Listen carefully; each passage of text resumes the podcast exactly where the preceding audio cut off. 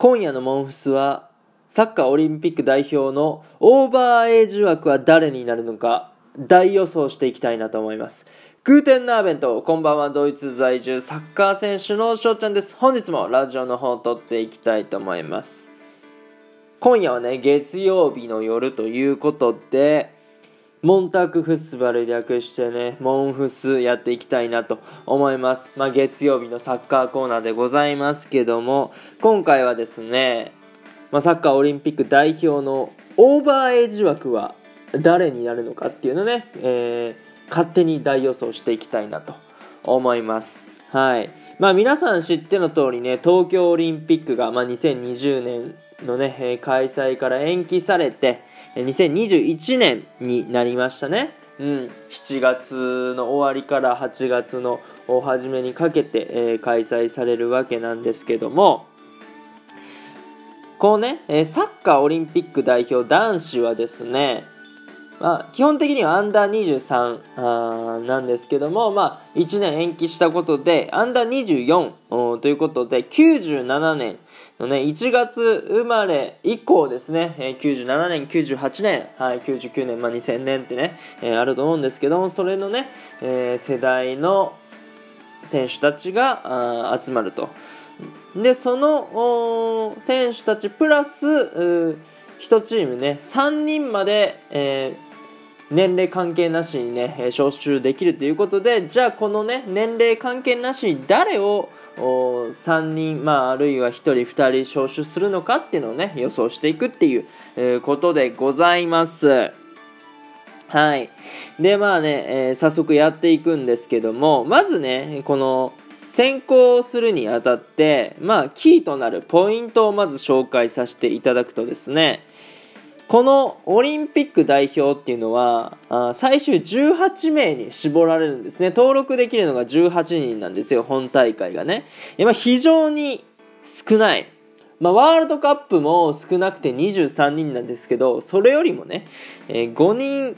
減ってると。でしかも過密日程なんですよね。そうだからこの18人全員で、えー、戦いに行かなきゃあいけないってところでまあ、一人一人がね、まあ、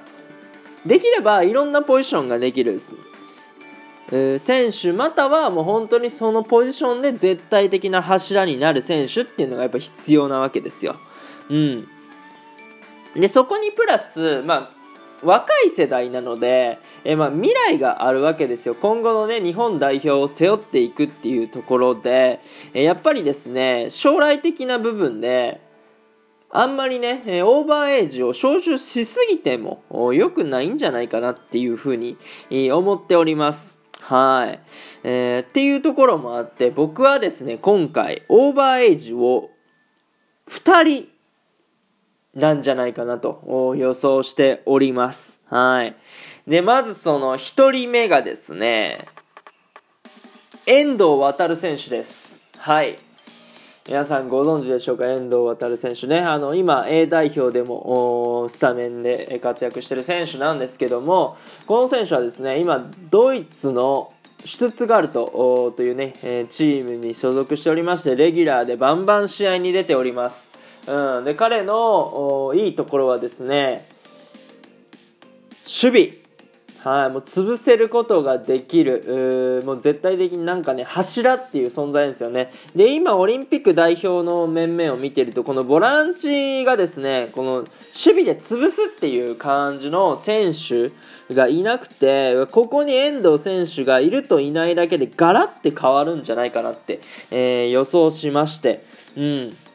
遠藤航選手は本当にね、必要になってくるんじゃないかなと。そしてまあ守備だけじゃなくて、ビルドアップについてもですね、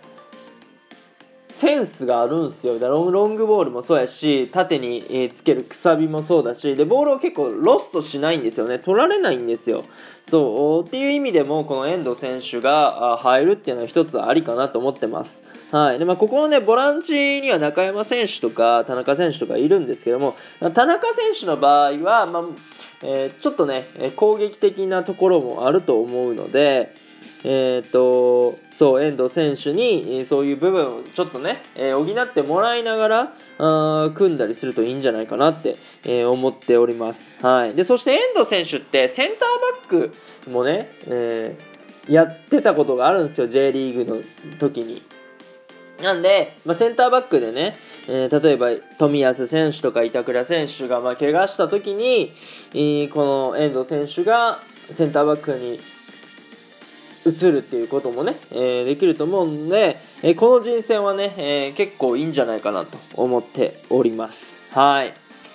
で、僕が予想するオーバーエイジ、2人目、まあ、ラストですね。大迫選手です。はい、フォワードの大迫勇也選手。もうこの、やっぱりね、フォワードっていうところで、やっぱ絶対的な選手が、まあ、オリンピックの中ではいなかったんですよね。そう、っていうところで、まあまあ、結構メディアとかも予想してますけども、まあ僕もね、うん、やっぱこの大迫選手は必要なんじゃないかなって思います。だから大迫選手の、その、安心感みたいなものがね、あるのとないのとでやっぱり試合の流れって変わると思うし、最近ですね大迫選手試合にブレーメンで出て、えー胸トラップからね、えー綺麗なゴール決めてましたけどああいう抜け出しもうまいしそれこそポストプレーもできるんですよね。で、えー今回のオリンピック代表のやっぱり強みって2列目だと思うんですよ。あの堂安選手だったりとか久保選手だったりとか三笘選手やったりとかね、えー三好選手とかあもうそうそうたるメンバーがーいるんですけどもこの2列目を生かすためにもやっぱり大迫選手のようなね、えーポストプレーもできて背後も抜け出せるっていう選手がやっぱいるとチーム全体の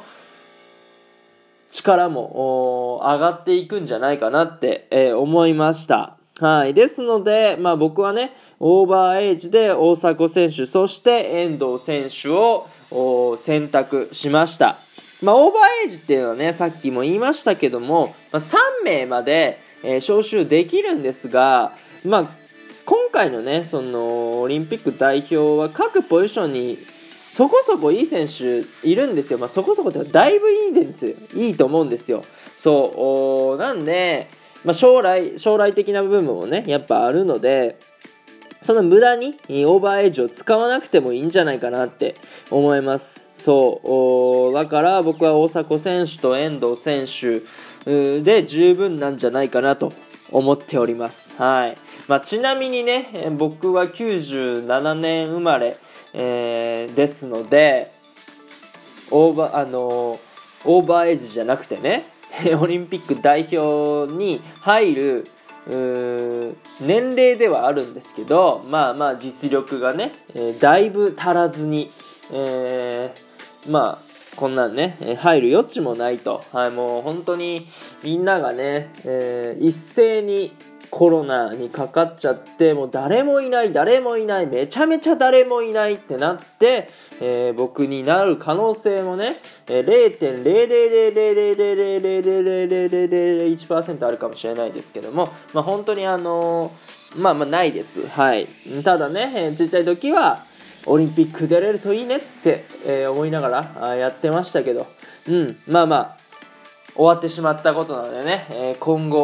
おー違う形で、えーまた頑張っていけたらなというところでございます。まあ余談は過ぎましたけども、うん。あの、リスナーの皆さんね、このオリンピック代表のオーバーエイジ枠、これね、考えるの楽しいと思いますね。よければ、俺は、この選手たち来るんじゃないか私はこの選手いいと思うんだよねみたいなことがあればですねぜひぜひお便りいただけたらなと思いますはいこのねオリンピック代表、まあ、東京ね、えー日本開催ですしいい結果をね出してもらうためにもこのコロナでね、えー自由がちょっと奪われて制限が加わってるねこんな状態だからこそいい結果を出して、まあ、日本中をね元気にしてもらえればなというところでございます。はい、えー今日のねモンフスはこの辺で終了させていただきたいなと思います。いいなと思ったらフォローリアクションギフトの方よろしくお願いします。お便りの方ねご質問ご感想とお待ちしておりますのでどしどしご応募ください。今日という日がね良き一日になりますように。愛年シェイネンタクのビスダンチュース。